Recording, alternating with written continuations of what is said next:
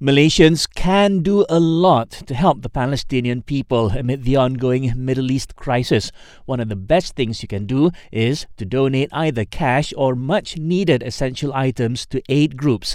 Mercy Malaysia President Dato' Dr Ahmad Faizal Perdaus told us there are many organisations that accept donations, but you do need to do a bit of homework to ensure your donations will reach those who need them. You do need to do a little bit of research. Check out the organisations. organizations you want to give money to, and if you really really can't find any N G O that satisfies your criteria, or you don't feel any N G O, whether Malaysian or international, is credible enough, you can give, for example, to the Malaysian government uh, A A K R P fund, uh, which is also fine.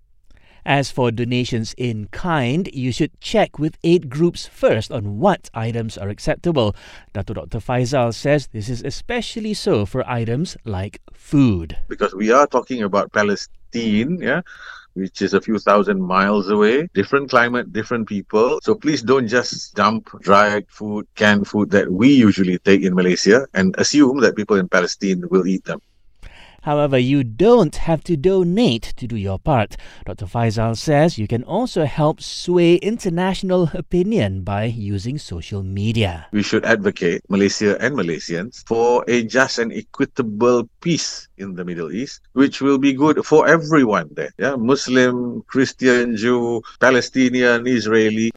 He says by sending out strong but positive messages of support on social media, it can help change the mindsets of people across the globe, and this could influence their governments to change their Middle East policies.